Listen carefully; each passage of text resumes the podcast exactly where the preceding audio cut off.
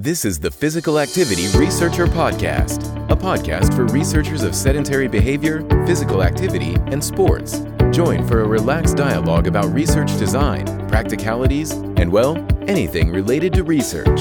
Learn from your fellow researchers useful and relevant information that does not fit into formal content and limited space of scientific publications. And here is your host.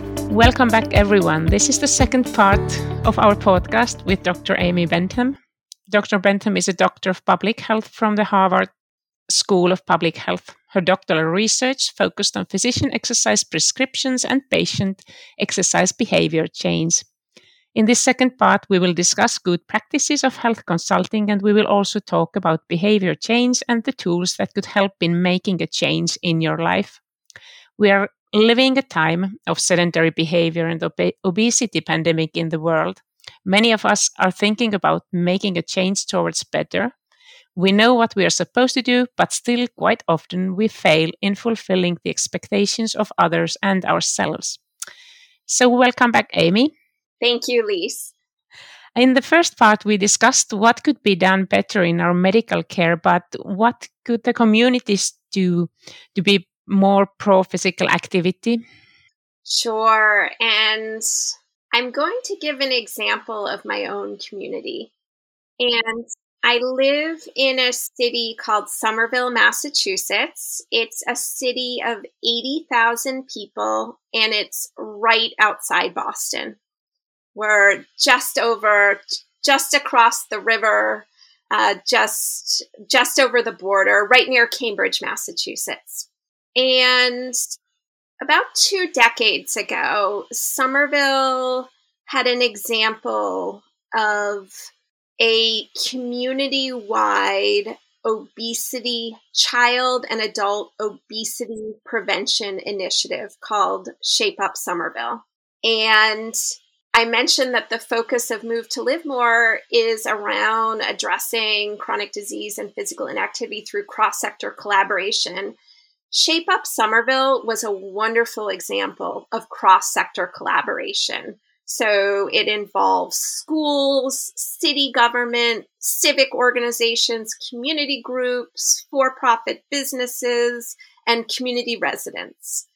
And so it really worked on building a culture of physical activity, building a culture of health, and having the city itself identify as a place where people work to be healthy and come together to be healthy.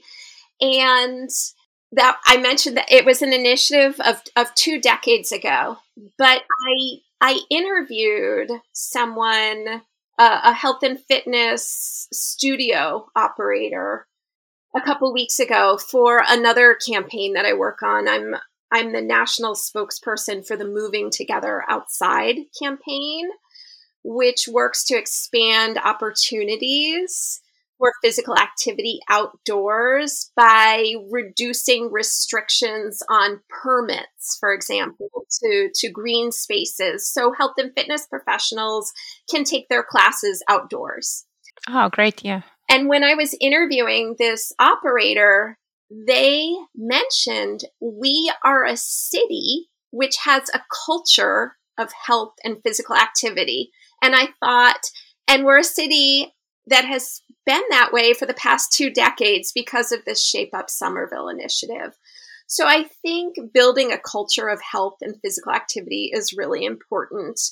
I think other lessons that came from Shape Up Somerville is the need to get buy in from community residents. So, really engage people like myself who live in the community in efforts to address a problem, a, a, public health problem. And in this case, the public health problem was child and adult obesity. I, I also think it's important to engage different sectors. So, not only the health sector, but maybe the transportation sector as well. Because we know that, that uh, shared streets and and bike lanes and the design of the community is really important for getting people active. Definitely. So, um, do you have any Like I know it was a long time ago. This in each the the program, but um, do you know the results or like was it followed up in in some way? Because it was trying to, I guess, address obesity, and so so yeah. What do you know about that? Yeah, so they did a great job identifying the problem, which was significant obesity in youth that was continuing into adolescence and, and adulthood. So they identified the problem and they engaged different stakeholders in planning to address the problem. And then they constantly communicated progress and outcomes. And I think that the original term was three years and they were able to significantly move the dial on, on uh, child obesity. And it still exists today.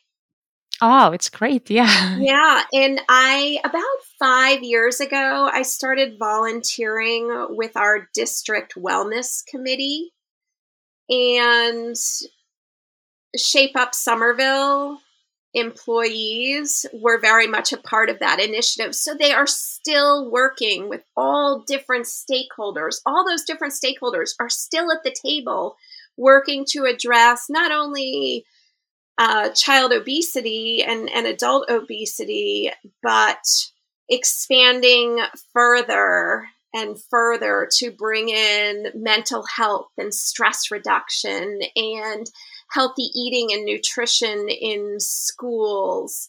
And uh, we actually spent a couple years um, um, changing the language in our recess, uh, excuse me, changing the language in our wellness policies and procedures to include language about active recess and healthy eating in schools and outdoor physical activity as part of before and after school programs. And so Shape Up Somerville is very much still alive.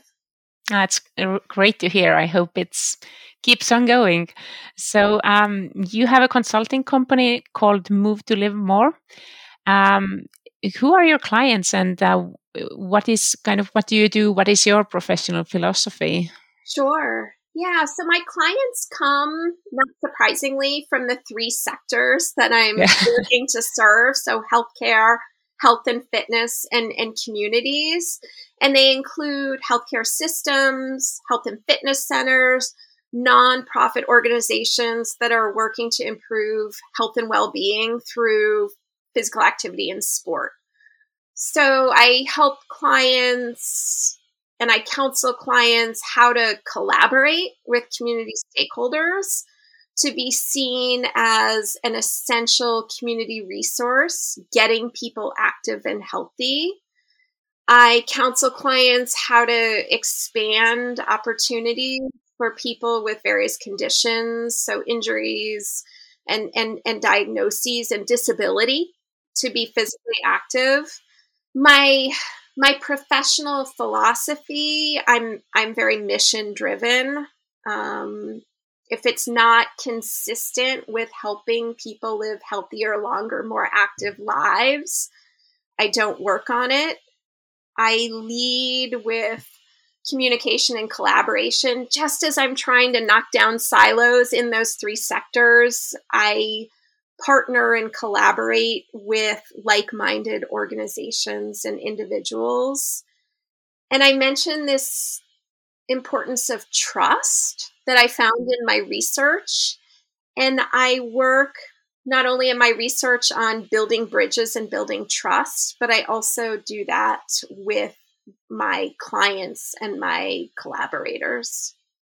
And, and really, the importance of trust, being a trusted source of information, referring out to trusted sources. Join to stop the worldwide pandemic of inactivity. Are you a medical doctor, physical therapist, personal trainer, or someone else helping individuals in making a change towards a healthier, better life? Imagine a behavior change tool designed for professionals like you to help your clients achieve better results and at the same time provide you with more income. Fibion is that tool. It offers an evidence based way for health and wellness professionals to extend their services into coaching. The only thing your client needs to do is put a tiny Fibion device into their pocket for a week. No buttons, no apps, no Bluetooth connections, just a foolproof way to get scientifically accurate data easily. The device collects objective physical activity data from your client Furthermore, it forms easy to understand visual feedback and lifestyle suggestions towards healthier choices that you can present and discuss with your client. An individual approach encourages and motivates clients to change their lifestyle patterns and gives you an opportunity to strengthen your expert status and distinguish from competition. Fibion helps you to educate and coach your clients through this change towards a more active and healthy life. Strengthen your expert status. Distinguish yourself from the competition. Order Fibion now at Fibion.com. That's F-I-B-O-N dot com. So, I yeah, I guess you already maybe said that that trust is kind of your cornerstone. but what do you think, like generally, are the key factors in successful health coach consulting? Like, um, I, I are there any other factors that, um, if we want to initiate a behavior change in in an individual, you have probably studied more like groups of people. But you, what are your ideas on that? Yeah, so I started out as someone in the health and fitness industry working with individuals or working with small groups or maybe the largest group with, was a group exercise class. So working with them on a, a small scale level to to initiate behavior change. And now i'm really working on health and behavior change at a large scale system and, and policy level. Um, working to bridge healthcare, health and fitness, and communities to bring about better health outcomes in a, in community based settings. Um, and so, one thing I, I should mention so so I work with larger organizations now, and primarily on on chronic disease. But over the past year, I have been counseling and advising my local public health department and mayor's office on COVID 19. So I've been very involved in COVID 19 pandemic response. And so, with my background in chronic disease, I've been working on infectious disease, but it's still very much rooted in behavior change we were working to understand the research around COVID 19 and use that research to inform policies that impacted behavior change in our community around mask mandates, around restrictions on businesses to reduce capacity and, and keep people physically distant. My vision, though, remained the same, which was really to work to keep communities healthy and, in this case, safe from infectious disease. So that experience has really informed my vision of moving forward because I think that we have a heightened awareness of health now as, as a world we've been thinking about health over the past year. It's been very top of mind and very much focused on infectious disease. But this infectious disease pandemic was fueled by a chronic disease epidemic. Definitely, yeah. We saw the extent to which people who are physically inactive, people living with obesity, had much higher risk for severe health outcomes, severe COVID 19 health outcomes. And so, really moving forward, how can we address physical inactivity as a modifiable risk factor for infectious disease? Yeah, and that can could be beneficial to us in the future because, it, well, hopefully not, but it's maybe not the last infectious disease that we're facing like worldwide. Um, so, in the projects that you have been involved in, um, have you measured physical activity in in any way, or how do you uh, do you ask people, or how how do you get the information about the physical activity levels or inactivity levels that people have?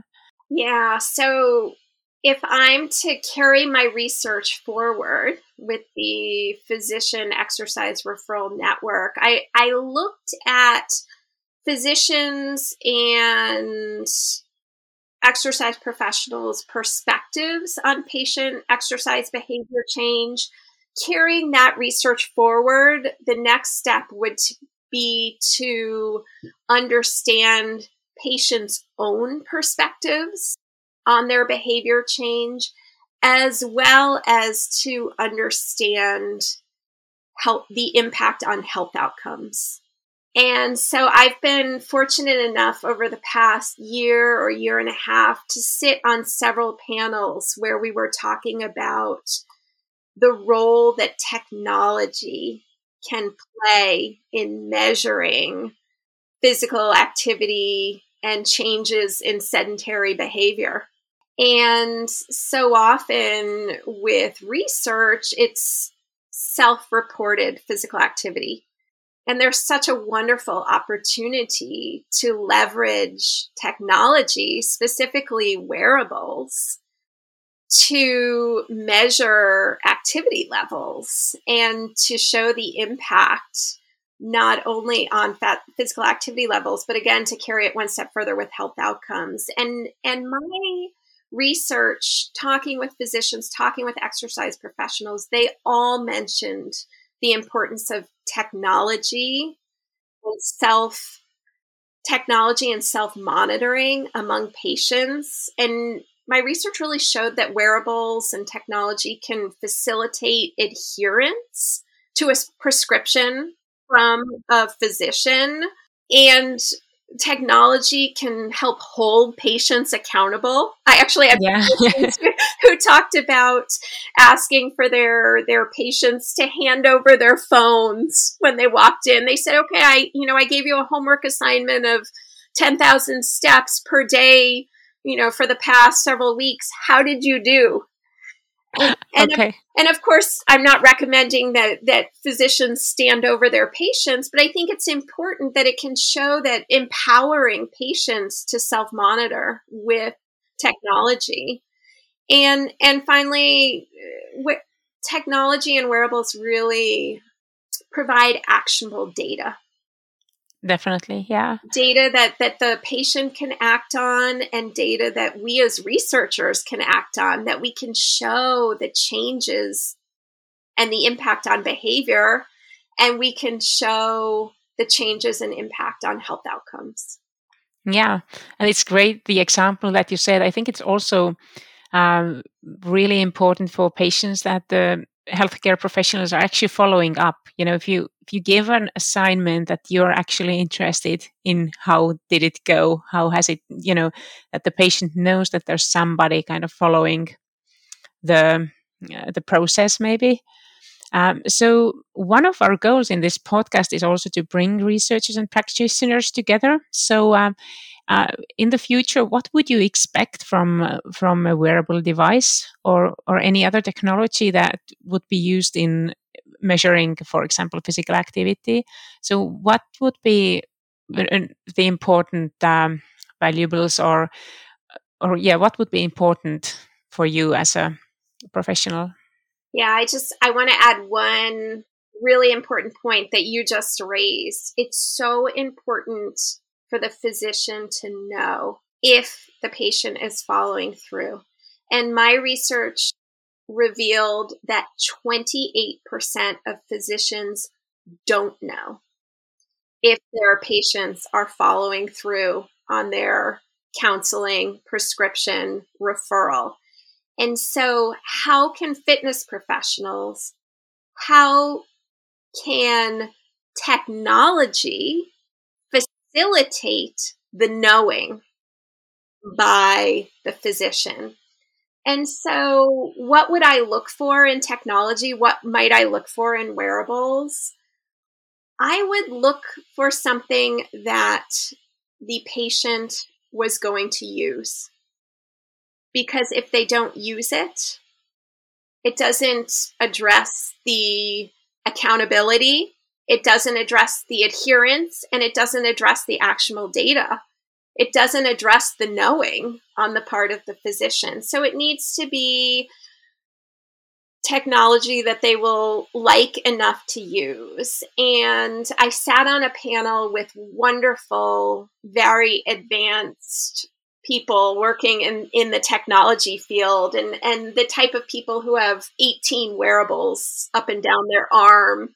They're so advanced. And I have a very basic Fitbit, but I use my Fitbit and I use it religiously and I wear it every single day and I use it to get my step goal.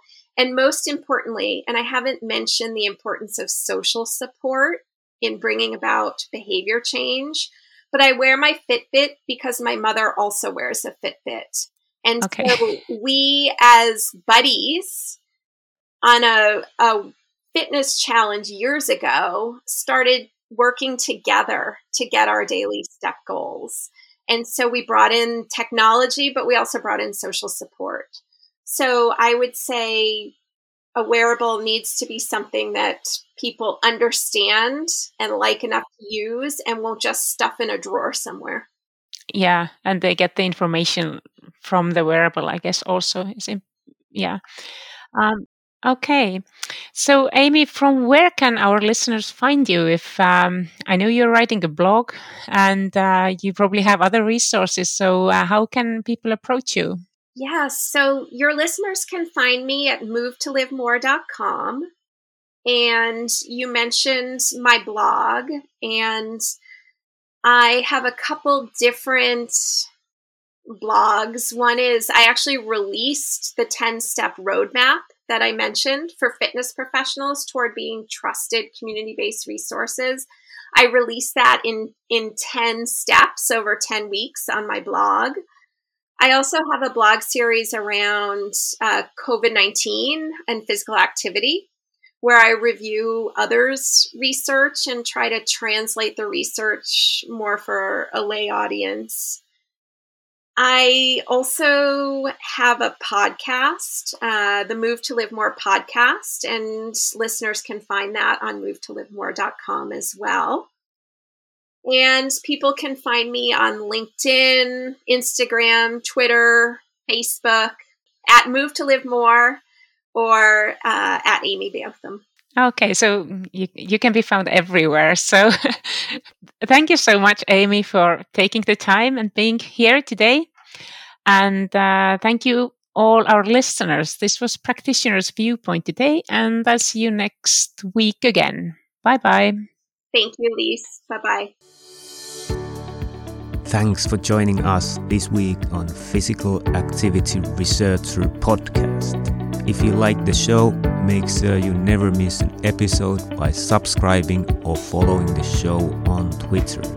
This podcast is made possible by listeners like you. Thank you for your support. If you found value in the show, we would really appreciate a rating on Apple Podcast or whichever app you use. Or if you would, in a real old school way, simply tell a friend about the show. It would be great help for us. We have a fantastic lineup of guests for forthcoming episodes, so be sure to tune in. Thank you all for your support and have a great day.